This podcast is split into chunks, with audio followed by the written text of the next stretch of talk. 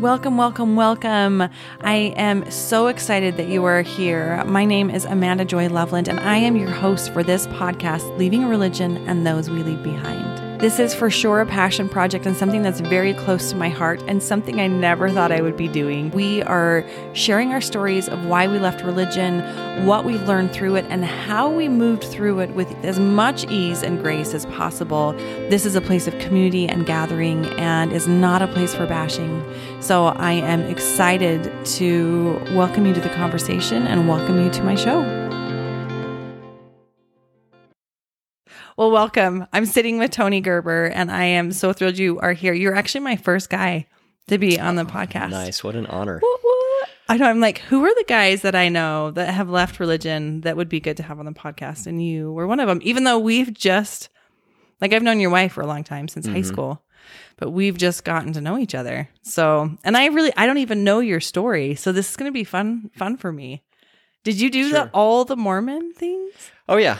Yeah, I was raised that way. Um, you grew up here in Utah, right? Yeah, I grew up uh, Utah, Idaho, um, mo- but yeah, mostly Utah and Idaho. Mm-hmm. So I I had uh, my biological mother lives in Florida. Oh, okay. So my parents divorced when I was really young. So I did I did live in Florida for a few years. So so you've kind of been all over. Yeah. So were you raised Mormon then? Uh huh. Yeah. Okay. Yep. Did you buy into it? Well, there was nothing to buy into. Um, that's just how life is, uh-huh. right? Um, you know, of course, uh, I, I, think a lot of, for me personally, it fit well because it was a very good way for me to be able to express uh, approval, like to be able to get approval. Because if I if I did a really good job in school and um, church and everything like that, then I knew my parents loved me. So, Aww. I mean, not to get into childhood issues, but um, it's something that as I, time, I, look back, therapy. Yeah, as I look back, like uh, that was uh, kind of how we qualified ourselves, you know, as mm-hmm. children in order to we wanted to do the right things. Yeah. So it worked very well for me because it gave me another venue for which I could excel. Hmm. And did you excel? Yeah, I did really good. I gave good talks. Um, you know when i was really young i knew all the scriptures and, st- oh, people yeah. would say stuff like oh you, you, know if he keeps going he could be the next prophet. And oh, yeah you know you were just climbing that spiritual ladder. Yeah so i uh, you know but I, you don't aspire to callings but i knew that it was probably going to happen you know? Mm. no but you know what? I'm vaguely remembering that that's something that randy told me years and years ago when we sat at lunch. Anyway t- super random side note that like i'm like i feel like she's mentioned that that you were on track to be, you know, next prophet. Oh, who know, who knows? But I mean that that's of course my younger years. Mm-hmm. Um, uh, as I got older, so I was pretty good about everything uh, until I started getting into high school. Yeah, and um, what? Uh, so my parents were both school teachers, and so everything was like pretty strict, very strict household. Uh, my dad was raised more strict than I was. Like his dad was like really tough. Grew up ranching. Um, mm. you know, it was the type of really rough type mm-hmm. of life with rough men. Um, and he was he was born with asthma and hay fever and everything and worked on a ranch and they didn't wow. understand it and so like his childhood um, i know my grandpa's really rough on him and so i look at my childhood i'm like wow he was way easier on me but he was still really strict but mm-hmm. i knew when he was a kid like uh, uh, he told me once he got beat for getting asthma while they were putting up hay, oh and and they viewed it as a weakness and they didn't mm-hmm. understand it. So it's like you can't blame people for what they don't know. But um, as I got into high school, um, it was like you got to do get your Eagle Scout, you got to graduate seminary, and I just didn't enjoy it. So mm. I ended up not graduating seminary, even though I attended. Mm. Um, and I remember that was a big disappointment uh, to my parents. Yeah, I bet. Yeah, especially if you were the the kid that excelled. Yeah, that that started like as I got older, that became less and less. I mean, it, to be perfectly honest, it was never important to me. It, again, mm-hmm. it was just an outlet that I could gain some more, yeah. um, I guess, uh, love and acceptance, mm-hmm. you know. But as I got older, um, and I think as I got more exposed to other ideas, then I began to think more. Um, I did debate in high school. Um, I enjoyed researching. Um, then I got to kind of a point where I felt like seminary was pointless to do just for the purpose of seminary. Like I, I just didn't understand why going to seminary would make me a better person than I already was. Um, but again, it's it's kind of like that achievement thing. But I started falling out of that idea of I need to achieve all of all of this stuff at that point. So, yep. And I went to so I graduated high school, went to Ricks College in Idaho Good. BYU, Uh-huh. Idaho. the most righteous campus on earth. Mm-hmm. And I remember my it was my first day going to get my student picture ID, and um, I was drinking a Mountain Dew on campus. Oh no. Yeah, it, was- it was pretty bad. Um, literally, they reprimand you right there? no, a girl stopped. Did Another she? student stopped, and and looked at me and said, "I can't believe you would even drink that on campus." And then kept walking, and I was just like, "What the heck did I get into?" Because you know, I went because it was like close to home. Like I, li- I was in Twin Falls where I graduated Mm-hmm. Oh, yeah. high school, Oh, so cool. Mm-hmm. Rexburg wasn't that far away. Um, it was inexpensive, good education, church school, great. Yeah. So I went in to get my picture. I got sent home because I had too much facial hair, which I was like back then. I'm like, give me that magnifying glass. Let me let me see that. Are you sure? so, I had to come back again to get my student ID picture taken, and um, Ricks College was instrumental in breaking me from uh, what I would call like the religious habit. Um, not only because it was so overboard strict with with everything, um, and I naturally had a streak of not liking control, and I naturally rebelled against that, and so um, it pushed me further away instead of drawing me closer in. And I think that's a theme that I would express throughout my whole journey is that the more that people have tried to exercise control over me instead of drawing me in with their love, um, the worse I've reacted to that. Yeah. And I don't always want to be reactive in life. Like I want to be aware enough to understand when that's happening. but looking back, I can see that that's that's part of what um, pushed me to start to think about other things. I had a really great phil- uh, philosophy class up at Ricks, and it was actually some of the questions that they posed that made me um, start to question things like what is our awareness? You know, what really is awareness? Um, how how to people how do you really judge a person? Like what's what standard?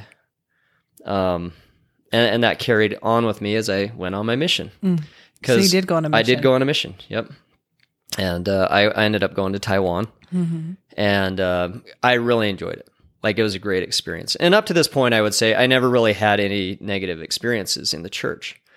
Um, I, I am going to touch on one thing real quick because we mentioned it. So when I was in high school, we had a Sunday school teacher, and and this is only important to me because I've heard other people's stories, and a lot of other people have issues with religion or the church, like the LDS Church specifically, um, because they've experienced specific abuse, or they have a specific person that's influenced them so deeply, and it's been such a strong emotional experience that that's that's drastically changed their thought and their perception of, of whether this is good or evil. So in high school, um, there was a guy that taught Sunday school, owned a construction company, pretty big shot in town in some ways. Um, I I didn't ever like the guy that much. Um, one of my best friends went and started working for him, and then he got all moody, and I couldn't hang out with him. He was impossible to get along with. Long story short, um, this guy had been abusing him and had been abusing like six other boys.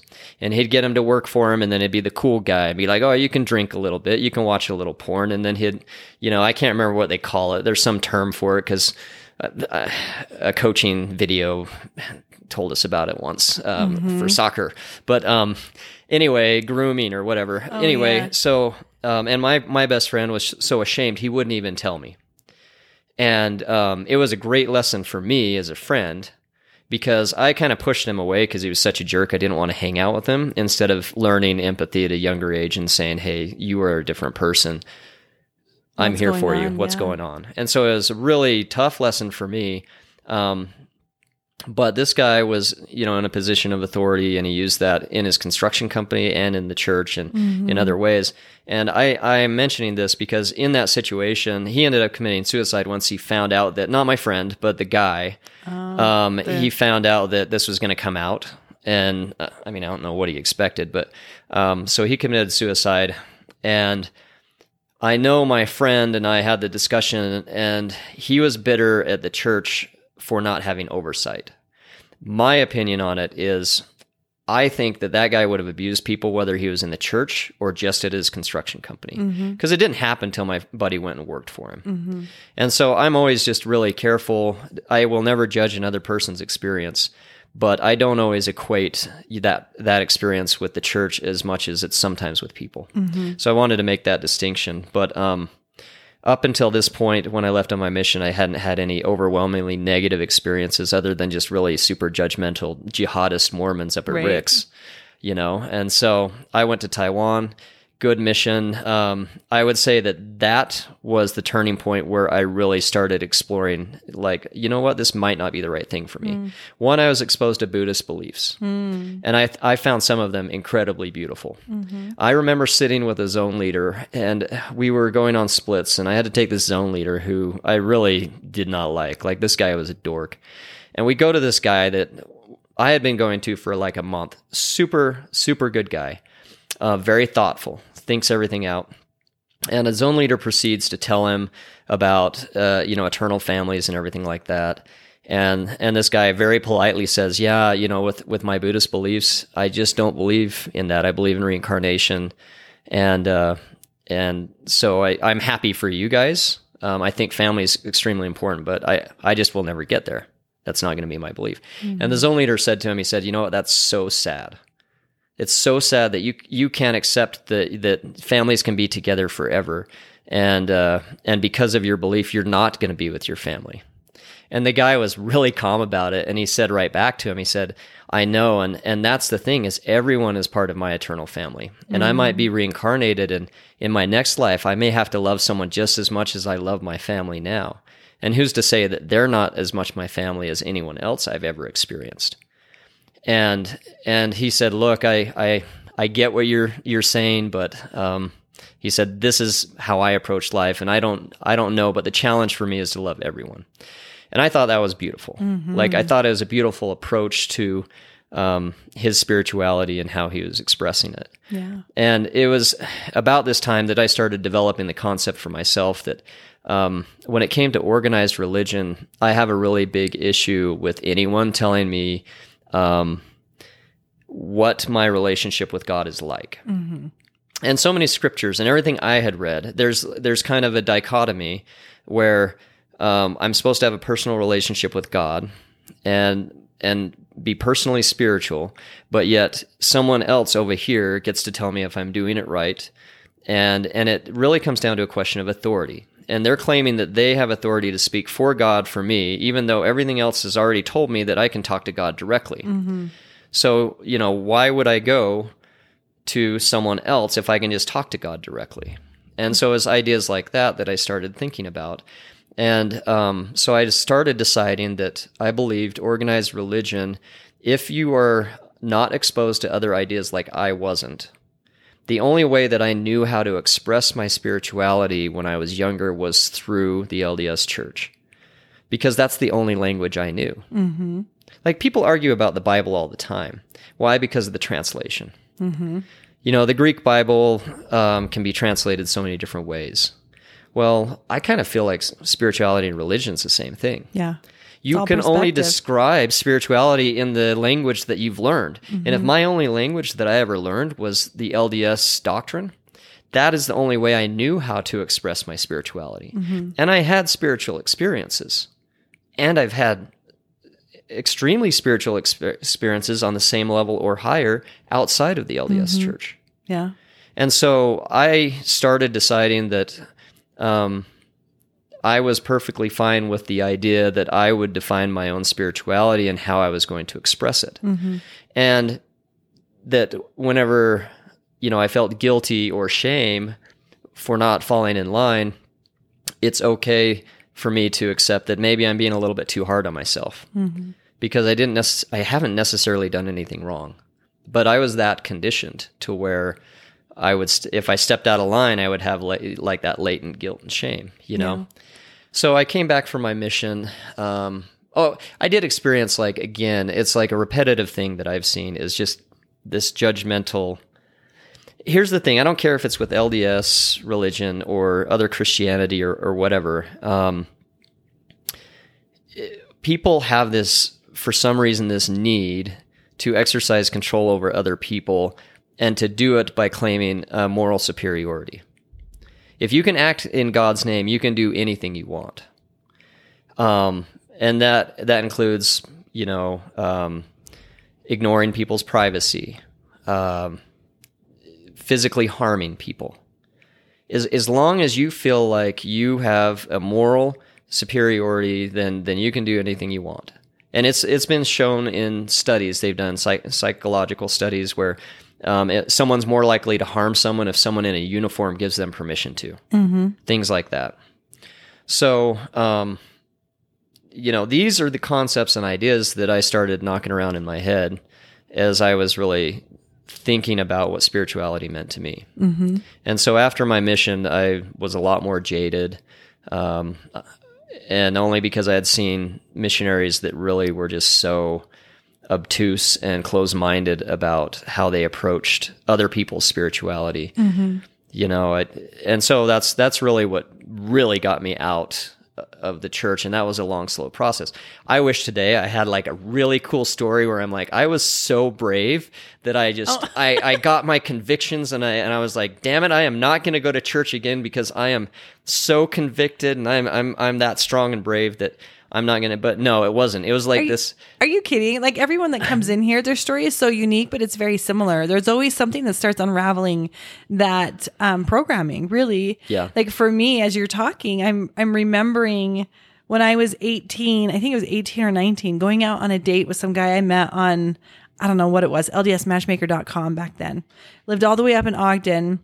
And I thought he was cool because he had a bike, you know, motorcycle. So we go up Ogden Canyon and there was a monk monastery up there and um, he took me there and we listened to these monks chant and i was so overwhelmed with what i knew at that time was the spirit and i was so confused. Like how can i feel the spirit in this environment? It was it didn't mm-hmm. make sense to me. But because you know and these are the stories of most of us that have had a lifetime of being raised and conditioned in the mormon religion. That's our filter. That's all we know. And until you start having these experiences where it starts unraveling, most people's stories aren't like a, yep, one and done, and, and I'm and I'm out. It's like it's not that at all. Yeah. So I think your story is quite beautiful, Tony. So, oh, okay. So knock it off. Yeah, it was it was an evolution. so, but no, I have heard Isn't people spirituality that, though an evolution. Yeah, I do, and that's where I, I I'm like, you know, don't be too hard on yourself. Yeah because everything changes in life and you grow and develop and, and as you do so then it, you know things happen and it takes time it evolves yeah i was thinking a lot today about how sometimes we think especially with spirituality or really anything in life this instant gratification or this instant needing something like okay i've decided i'm leaving this religion. Now okay now what's next? Instead of hey this is actually going to take a while to unwind. So be patient with yourself and going through the grieving process and and I would be curious. So you go on a Mormon mission, you come back home, things are kind of starting to unwind. But you, you and Randy married, had mm-hmm. kids, and did you get do the whole temple thing? Because you yeah. were Mar- Mormon uh-huh. still. Yeah. We did. I was playing along still because I didn't have a better alternative, and it still worked for me. Yeah. Because the things I'm not going to discount are there's a lot of the core beliefs associated with with Mormonism mm-hmm. that I I feel very strongly about that I do think are very important and that I would support because they're intrinsically sacred things to my being, mm-hmm. whether I'm in the church or out of the church. They're things that resonate with who I am as a person, mm-hmm. and they're part of my nature. Mm-hmm. And those things were fairly closely aligned. What I had absolutely zero interest in, but I, I pretty much played along with at that point, was the um, organizational government part. Yeah. I thought it was a complete waste of time. Every meeting and everything else. In fact, when I was like, because I got put in, you know, elders quorum presidencies and stuff like that, and I'd be like, well, why don't we focus on getting softball equipment and, and going skeet shooting? Mm-hmm. Because, and it's funny, more guys showed up. Imagine that. Yeah. But, um, yeah, so at this point we, we got married, we had kids. Um, and, and the other thing is, is, um, my wife, uh, at, at that time was, I mean, she was going through her own journey, but she wasn't telling me about it because she was worried that I would, I would like have an issue with her. She didn't even know that I was just like already. I can't believe we spend so much time on church, you know, and and I'm like, well, I thought that was clear by the way I said, why don't we just hit sacrament this week? you know? And, uh, but no, she, because she was the type where, like, when we first got married, it's like, we cannot be late. Like, she was like all in. Um, if she ever had an issue, she'd like flip through her scriptures and she's like, it'll always tell me the right thing to do. And, and it could be like, and she's going to probably get mad at me if she hears this, but it'd be a verse that like to me meant nothing about like the situation she was in and should somehow like interpret it, to where that is exactly what I needed to hear. And I love it. yeah, and so I was so I was like fine, it probably was. And and it's good that she was telling herself what she needed to hear. Mm-hmm. So um but yeah, we did that and then eventually so she had some some what I would say negative experiences. Um and I think uh, you know she's had people in positions of authority that have done things that she doesn't agree with. Um, there was a lot of she's in the natural health space, Mm-hmm. so and there's a, a lot of um, people that if you say no, pharmaceuticals are really bad for people and you should try a healthy alternative. Um, that didn't go well in a certain ward we were in where like the bishopric was basically made up of doctors. Oh, and so and their wives were in relief society positions. And so there's just friction that has to do nothing of this has to do with god. And so but that's always the stuff that gets people started. And that's why i say it's always the people. Eh, look if every if if you walked into an lds church and everybody was completely loving and accepting and um, you could express any opinion without anyone flipping like f- just flipping out then I think a lot more people would go. That's all I'm saying. So she had started her journey, and at, at a certain point, she came to me and she said, "Look, I just can't do church anymore." And I was like, "Oh, okay." sweet. And she was shocked. She's like, "Really? Like, why didn't you say anything?" I to this day, like, she'll still say, "Like, why have you just never said anything about?" Like, why didn't you say anything? And I'm like, well, honestly, I thought you would get mad. And she's like, that's the same reason I didn't say anything because I thought you would get mad Yeah. and um and and the real issue is both of our families in our subconscious we had the expectation that if we didn't do things correctly and we didn't go to church someone was going to get extremely angry with us Mm-hmm. because both of our families were very LDS Mm-hmm. And so it, it was that fear that held us back from being authentic with each other even as a husband and wife Mm-hmm. and so I think in life, every time that that we're afraid to be authentic with someone, um, then that's that's our nature pushing us to examine things further. Mm-hmm. And so that was it was kind of that situation. So we ended up not going anymore. Um, they did the the normal thing where they tried to visit us, and then they tried to give me callings, and I'm like, you don't want me to, you don't want me to be in a, a position where I teach people because I, I'm going to teach them to think for themselves, and and then you're going to have trouble. Um, We're gonna have a mutiny on our hands. Yeah. Hey, before you continue your story, one thing I would love to get your perspective on and your thoughts on is when you, at from the masculine perspective, when you went through and did the endowment session. Because for me, one of the big kick, kickers was when the women had to bow their heads and say yes to their husbands, as the husbands communicated to God. Do you remember mm-hmm. this part in the endowment? What was your thought on that? Was that ever like a? it, it wasn't effective. Like I've found that after that, like there's a lot of times that I would say stuff and my wife would not do it. so I think it, as a ceremony, It they need bullshit. to retool that. Yeah, well, it's no longer in there, Um, from what I've been told. They took it out. yeah. So I guess um, my view of that is, I mean, I was, I'm not. First of all, I'm not surprised because the church is a patriarchal society. You're not surprised that it was in that it was in there. uh-huh. Yeah. In fact, I, I bet if you go back further in church history, it was probably more um, strongly expressed. Um, just like I, you know, I'm temple ceremonies used to be on pain of death. You know, things like that. If you ever talked Mhm. about it, not just. I mean, things used to be a lot more secretive. yeah, and and a lot more severe with Uh-huh. punishments. So um, now, as a my view of ma- how masculine energy and feminine energy need to interact, meaning a man and a woman, is I believe men should be leaders. That's my personal belief. Mm-hmm. I don't. I'm not saying women can't lead. That's So my don't- first like you're sitting next don't always take- woman that's like, Yeah. oh really? don't take um, a statement about men and flip it into something that it means anything about women. You're right. If I wanted to talk about women, I would talk about women. Uh-huh. I'm talking about men right now. Mhm. I think men should be leaders. Mhm. I think they should be leaders in their family and the leadership should start with themselves. And if they can't lead themselves and decide what's sacred and important for them individually without having to have religion tell them, then it's harder to be a leader. That's just my personal opinion. No, I would agree with you. Um, and I think there's situations in life where no matter no matter what happens, it, there's the possibility that a man and a woman may not agree. Um, I don't believe anyone should promise that they like in like I should not have to promise today that I am going to do everything you say five years from now. mm-hmm. Like to me, that's ridiculous. Mm-hmm. Because what if they tell me to jump off a cliff? I'm going to be like, no, thank you.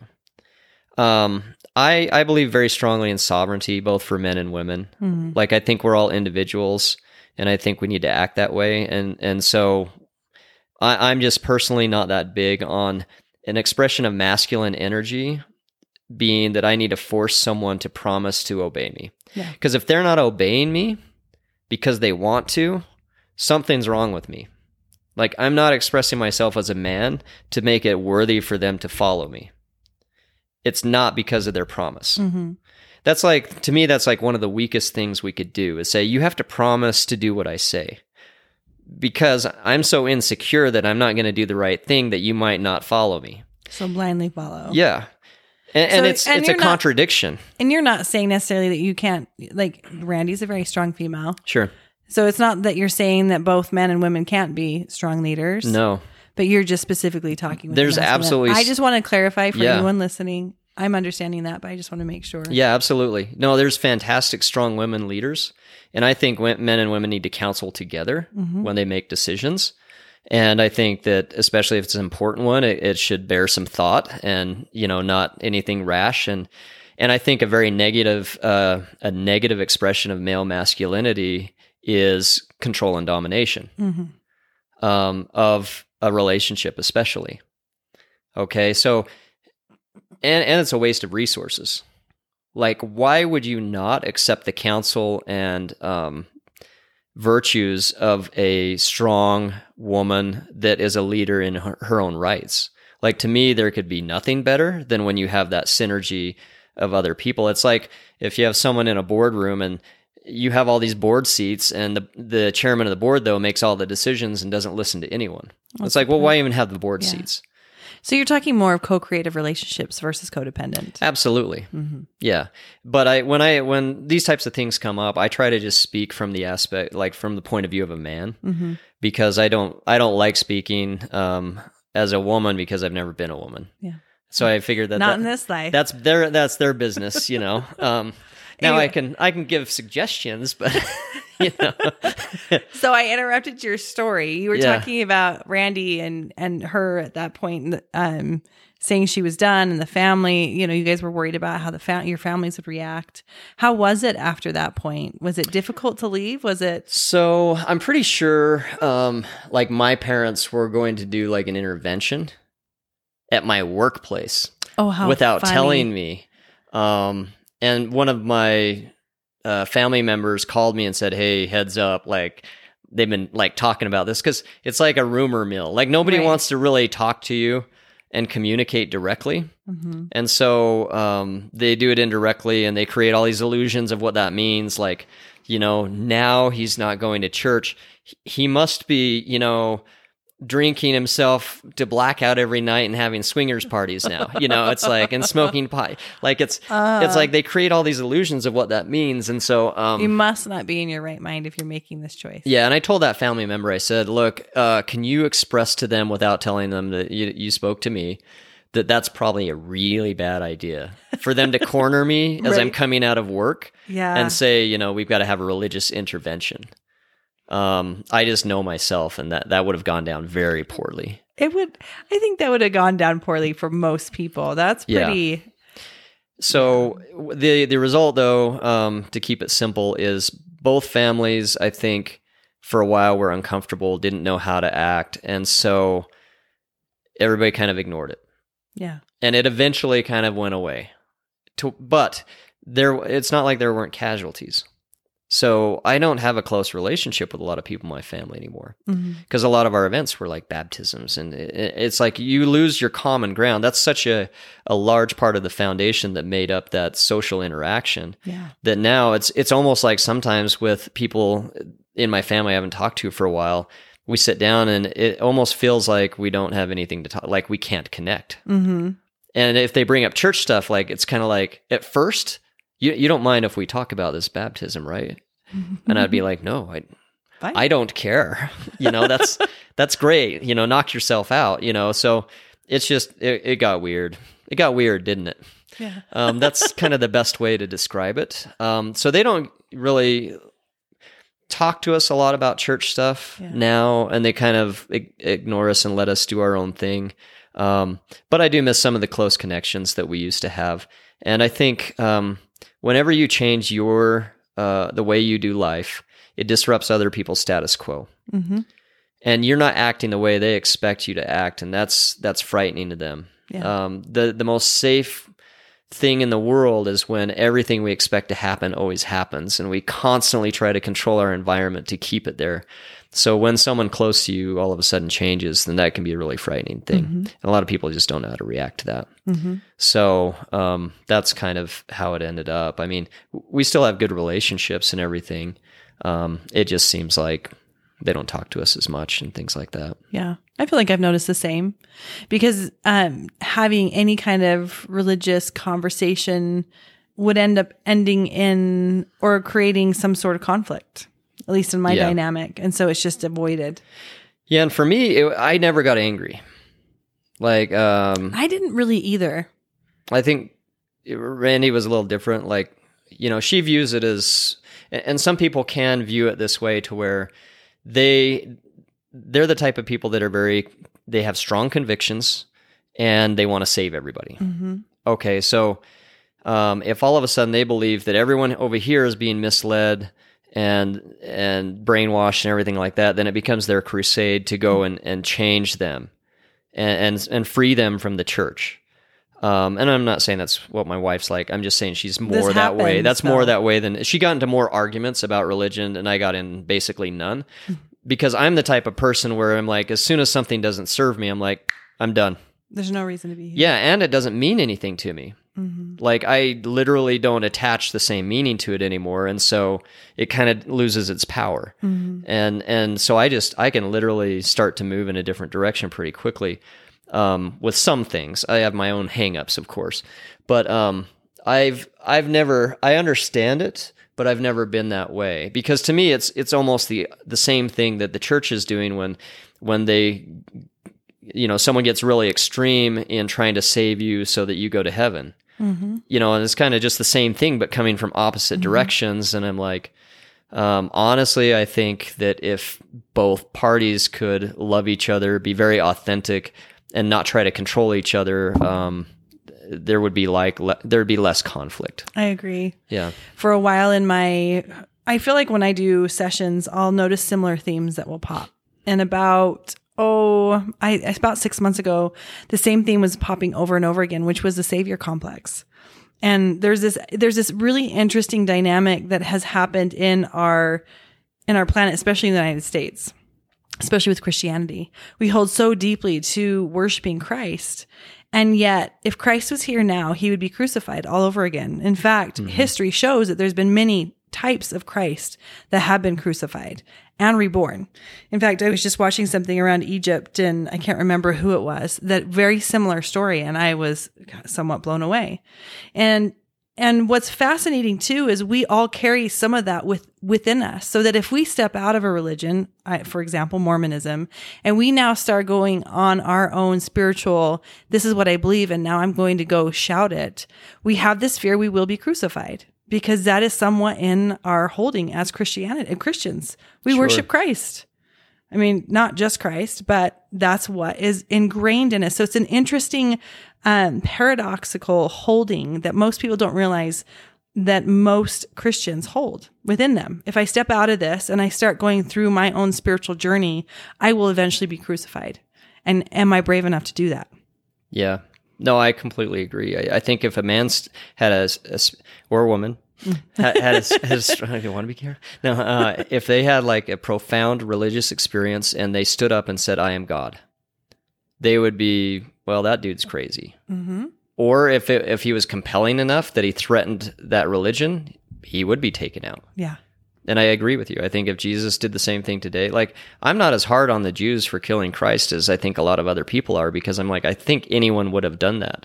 That's why he was so careful about not expressly saying, I'm, you know, the son of God. There, there was that time in the Bible where the Jews wanted to interpret it that way and they all picked up rocks and they were going to stone him. And they're like, well, you say you're the son of God. That's, you know, blasphemy and everything. And he's like, well, wait a second. In Psalms, it says, aren't we all created in the image of God? Aren't we all Mm-hmm. um, part of God and everything like that? And, and so he, you know, he, he said, look, it's open to interpretation. We're all made in the image of God and therefore we're all sons and daughters of God. And, Mm-hmm.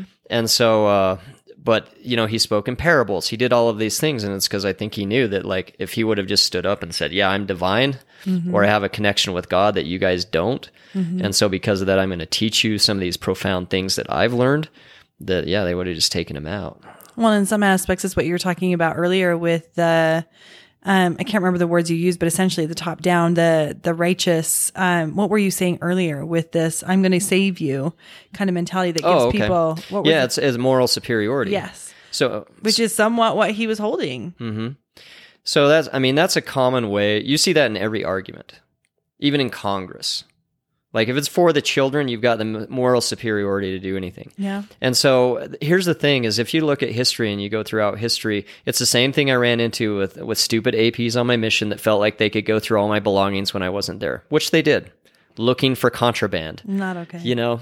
You know stuff like that. And i got called to the carpet for an enya cd one time and i'm like are you Enya? kidding? Who could get mad at enya?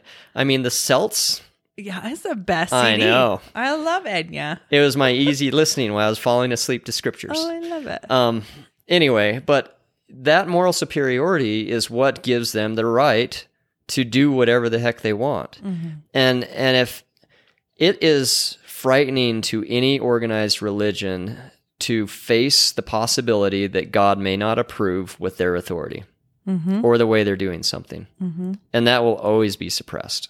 Yeah. Because at a certain point in time, it, I mean, let's face it, i organized religions become less about God and more about controlling the people involved in the organization. Mm-hmm. Yeah. Sadly, true. Yeah, because I don't think God would would run organized religions the way any of them are ran. Mm-mm. No, I So- agree with you. I think that's partly why you've you've chosen different paths. I've chosen different paths. Everybody on this podcast.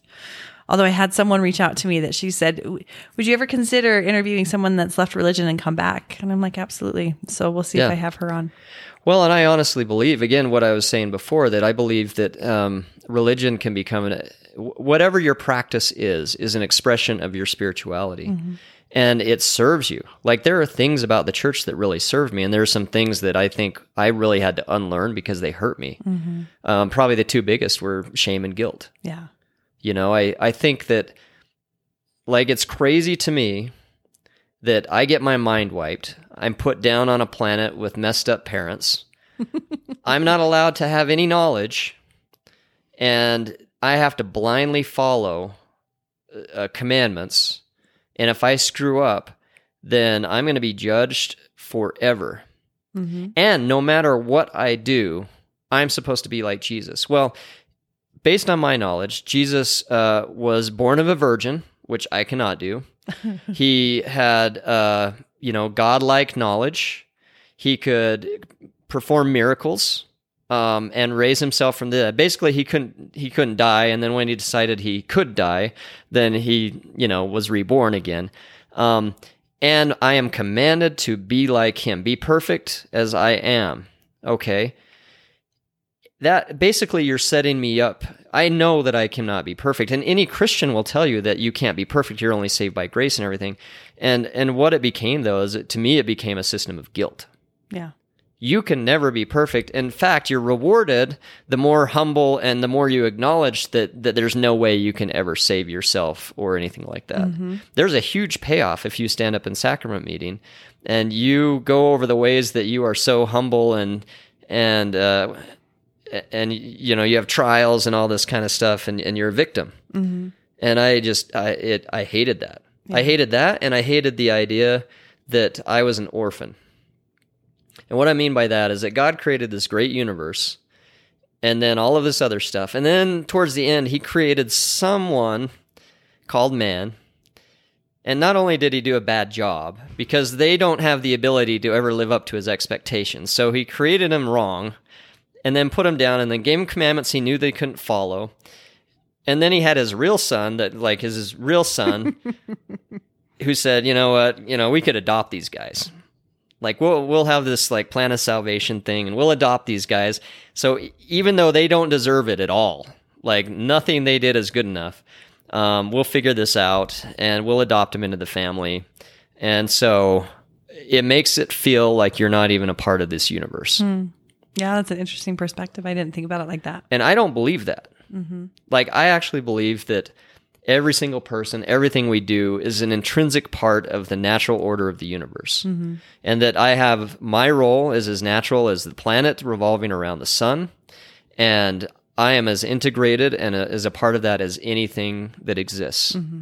And if that's an expression of God, I am a true expression of God, just like the universe is. Mm-hmm. And that's my belief, not this orphan mentality. Yeah. And so that's where I, you know, I have some issues. And I also think God's a little needy. I mean, why is he commanding me to love the him? The Mormon God or your God now? I'm just talking the Bible God. The Bible God. Okay, so he commands me to love him, but I have to do it because I want to. I can't do it because it's a commandment, because if I do it that way, then It's not the same. it's not the same because it doesn't mean as much. You know, it's it's like I'm forcing it because it's it's not it's what's in your heart. It's not the actions you do that you know God's God's really going to judge me by. Mm-hmm. And I don't want to be a Pharisee, so I can't go through all the actions. It, it's just there's so many contradictions to it, and I'm like God doesn't need my love. Mm-hmm.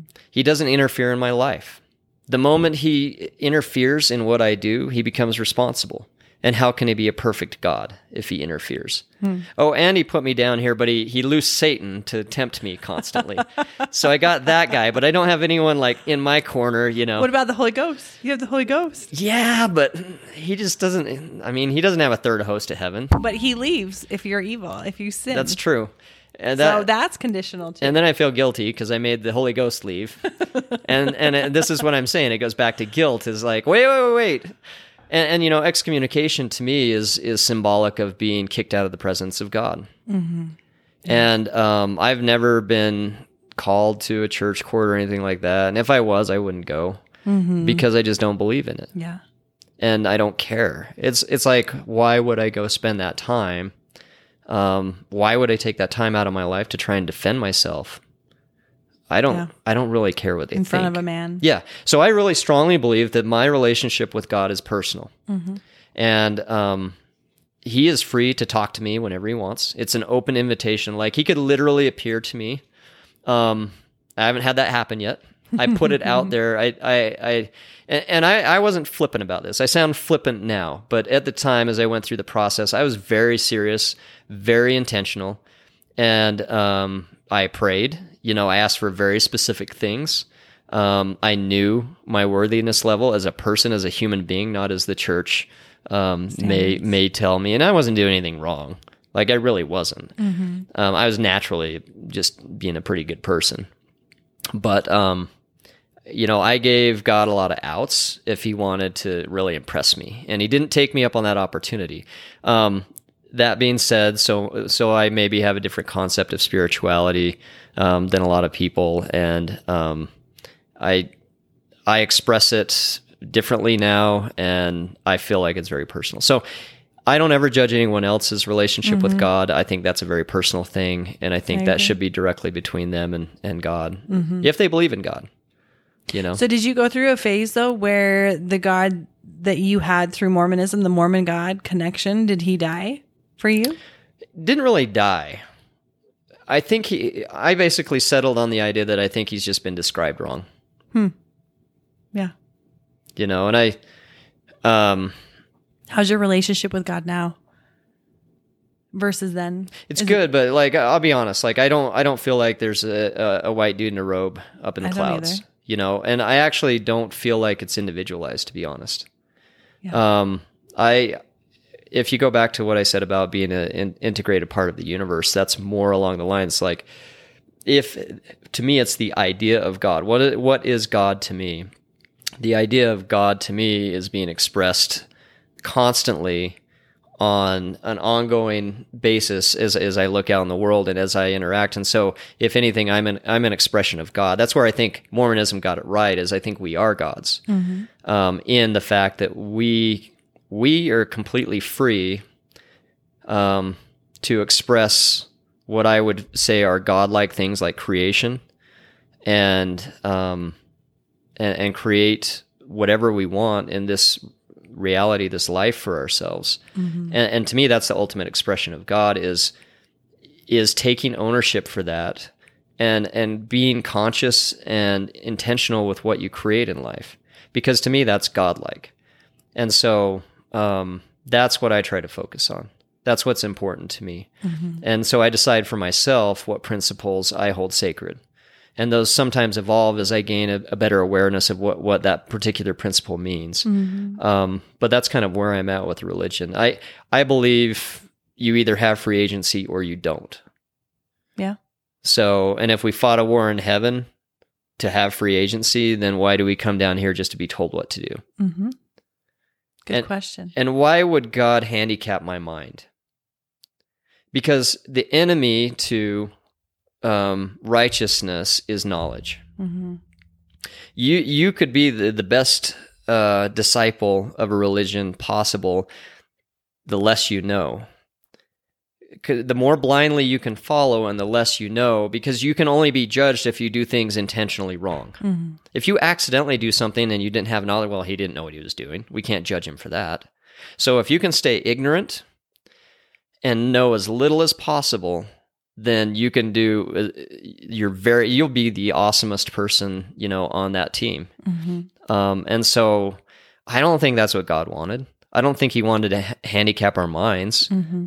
And not give us the free agency to go learn for ourselves like what works and what doesn't work and yes there's going to be mistakes and there's going to be highs and there's going to be lows but you can't experience the highs if you don't experience the lows. You don't even know what they means. Mm-hmm. It's kind of like in a philosophy class if you have the question of, okay, if you could create anything you wanted just with intentional will, um, how long do you think you would go before you created, before you wanted to create something where you wouldn't know what was going to happen next?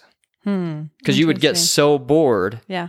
With having everything be perfection, that eventually you'd be like, okay, I am, yeah, I'm going to like die if something doesn't happen. Mm-hmm. And so who's to say that we aren't gods, that we reached that level already? And in order to gain more knowledge and experience and not know what's going to happen next, we, we created this experience for ourselves. Mm-hmm. There's a lot of interesting theories that you can think about. Mm-hmm. So those are some of the things I mull over from time to time. From time to time. So there, I mean, everything that you've shared, there have been some really positive things for you as far as experiencing the Mormon religion and then choosing out.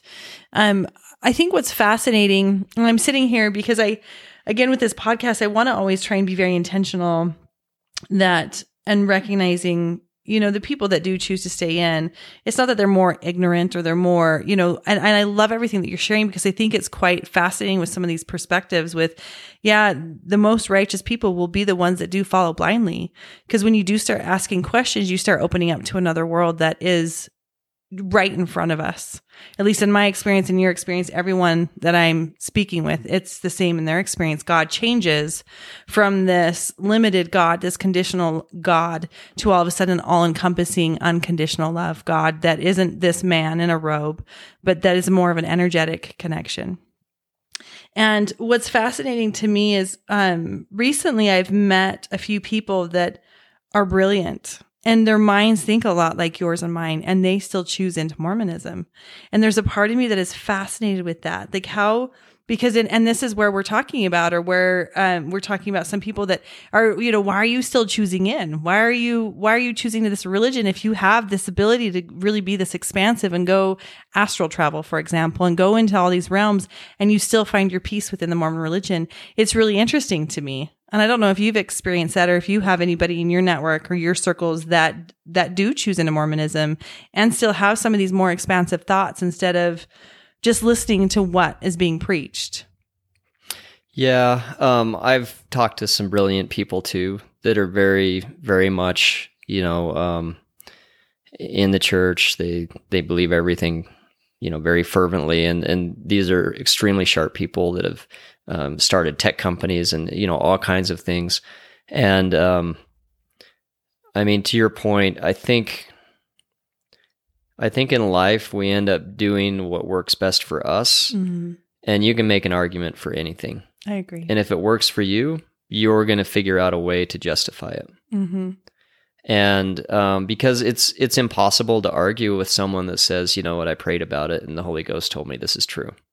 Well, and then what is the point of arguing? Because this is, I mean, if, if Yeah. this is our experience and our expression of how we want to live out in the world, then Mhm. it doesn't matter. Well, and that's kind of my response to that is like I don't really care if as long as it works for them. Yeah. You know, because who's to say that I'm not completely ignorant? Yeah.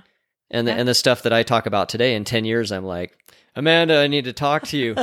we made a big mistake.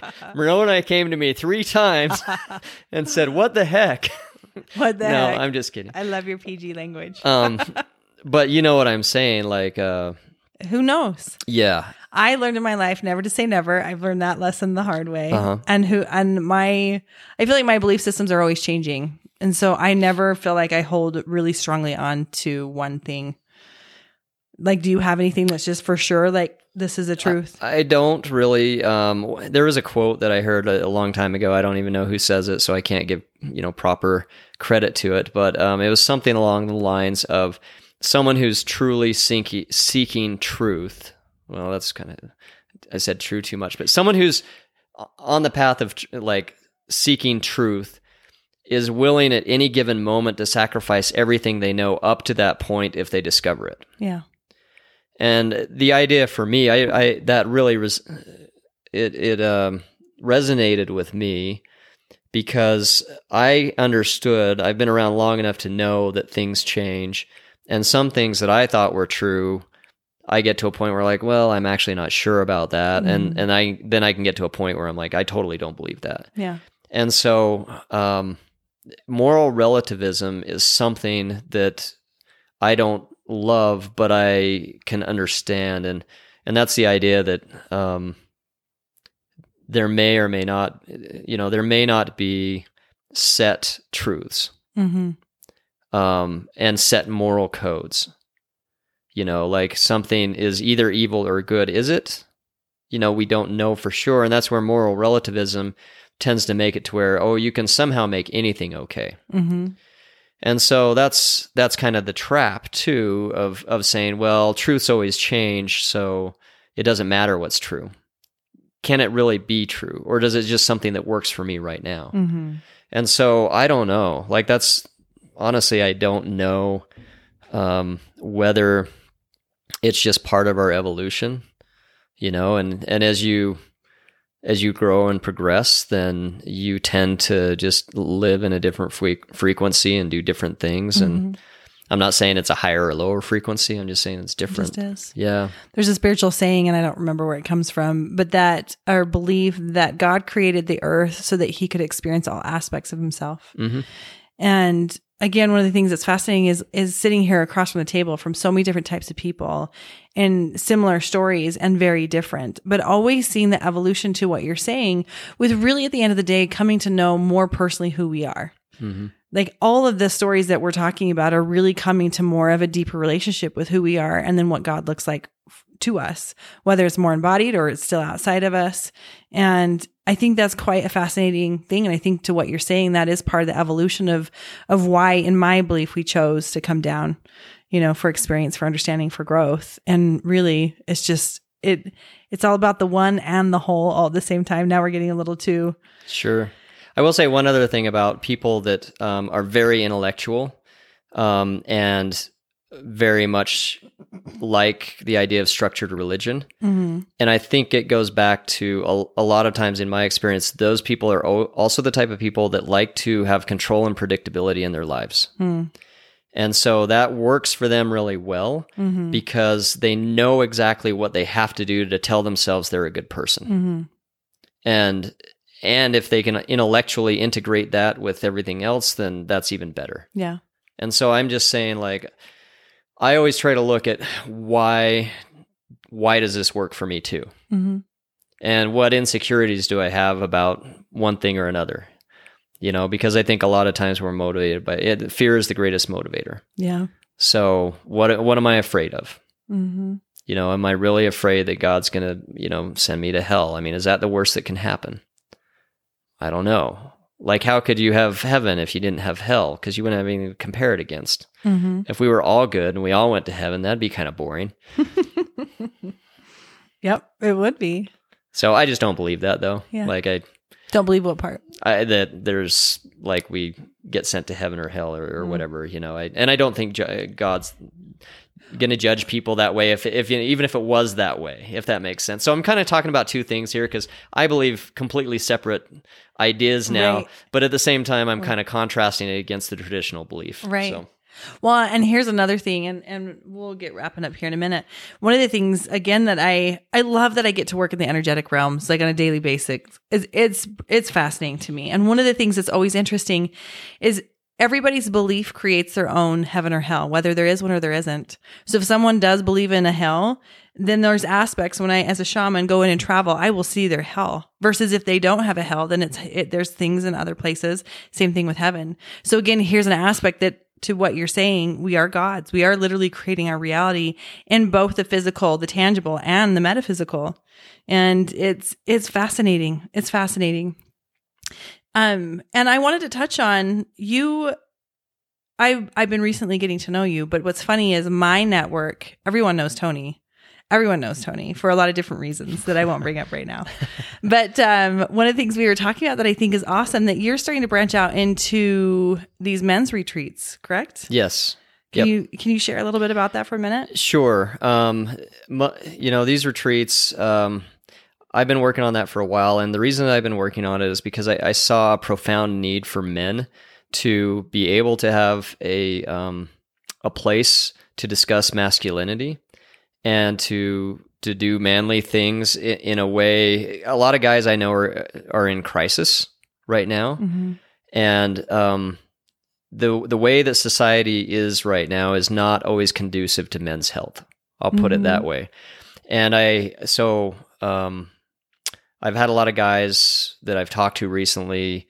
Um, they've needed this. They need a connection. And, and I think a lot of guys are struggling with the idea. And th- and this is especially true because if if you leave religion, if someone's not there to tell you what you believe, or you never had religion, yeah. you know if you're not there to be told what it is so so what, how does a person hold, decide what they hold sacred and what they stand for Mm-hmm. and so a lot of guys that um, are struggling to me they've in a, in a way they need to take a look at them personally like what does it mean to be a man? Mm-hmm. how do you express your masculinity in a positive way? Like uh, you know there's negative aspects of masculinity and positive aspects of na- masculinity. Mm-hmm. and then there's some really shocking studies, psychological studies and, and other studies that show that men's abilities to have close connections is decreasing substantially. They don't have close friends, and some of their close friends they designated were mom and dad. And in one study, um, 15% of all of the men that were surveyed indicated they had zero close friends. And that's been decreasing substantially. It, it, it doubled um, since 1990. And so there's a trend with men not having a safe space where they can be vulnerable, where they can talk about some of these things uh, in their lives, and and then rediscover for themselves what it means to to be masculine, how they can express it, how they can do that in a way that helps the relationships in their life and helps them to create what they really want to create. And I did it all in adventure based.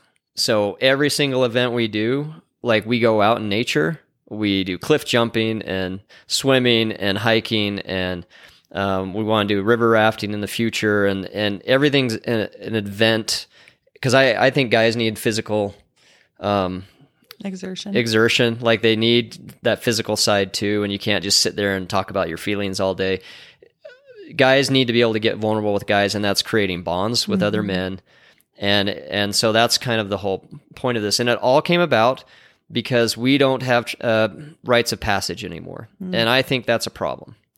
So in the old days, uh, you know, and I've studied this, uh, you know, tribal days, things like that, the elders and warriors they would raid the village and they'd take all the little boys at that point of age where they, it was time for them to become a man, and they'd take them from their moms, and the moms would cry and put on this big show and everything, and they'd take the boys out in the wilderness, and afterwards the moms would pat each other on the back and did you do a good job? You know, it was all part of the tribal plan and they'd take the boys out there and they'd teach them what it meant to be a man and what it meant to serve the tribe and, and all of these things and put them through a rite of passage and ordeals where they'd send them out on their own for a certain amount of time and tell them to get in touch with God and then come back to the tribe and then they'd have some type of ceremony where they, they would finalize this. And and in that ceremony the the boys would accept becoming a man and their responsibilities and they would willingly choose into that. Mm-hmm. and they had a choice. They could choose to leave the tribe and not be part of that. And it wasn't a negative thing it's just a choice.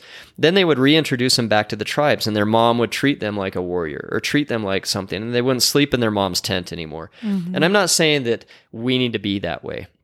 What i am saying is that um, I think it's critical for men to be able to examine these issues, to um, to uh, separate themselves from everything for a while and have a retreat or something like that where they can get with other guys and make sure that that they are reflecting and expressing the things that are important to them about their masculinity mm-hmm. and develop that. And I think families will be healthier, relationships will be oh, healthier, sure. and the guys will be healthier. Yeah because they're ignoring their health, they're ignoring their relationships, and they're ignoring all of this stuff in the interest of being a tough guy.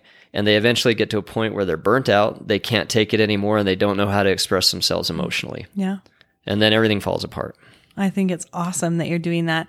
If someone wants to find you and connect, especially with some of these things that you're doing, what's the best way for them to do that? Um, I have a website. It's called tribeofpassage.com. Awesome. Well, I'll make sure yep. and put that in the show notes. Okay. But cool um i usually ask this with most of the guests. Mm-hmm. is there any you want um, to close with a prayer? Okay. No, no. sorry. Mother jaguar. Um okay so i'm gonna tell this funny story really quick. Are you ready? Yeah. I want to my family does family dinner almost every sunday. Mm-hmm. and i left you know all the discomfort the uncomfort i'd still show up. And one sunday this was months, maybe a year or so after I left, and I was actually practicing shamanism. And my brother calls on me to say the Sunday, the prayer for dinner. And it was one of those moments, butterflies in my stomach. And I went, I looked at him, I said, Sure, Jim, who do you want me to pray to? Mother Jaguar? And everyone started laughing really uncomfortably. My mom was laughing, but like she quickly, Jim, call someone else to say the prayer. Like we don't, anyway. So there's a little funny story for you as far as bringing in my you know, those little quirky things that we do once we've left and we're the black sheep. And anyway, that is, that's funny. They, they didn't let you finish the prayer? I, I asked them, I said, who do you want me to pray to? Oh. Because at the time I, you know, I didn't believe that God. Yeah. Anyway, that's I still cool. don't, but so I ask most of actually all my guests if there's anything that you could give as far as just wisdom of the things that you've learned from where you've been to where you are now with people who are in that uncomfortable stage of leaving, maybe not knowing their community, what would be something of uh, just a tool or something, a little nugget of wisdom that you would give them?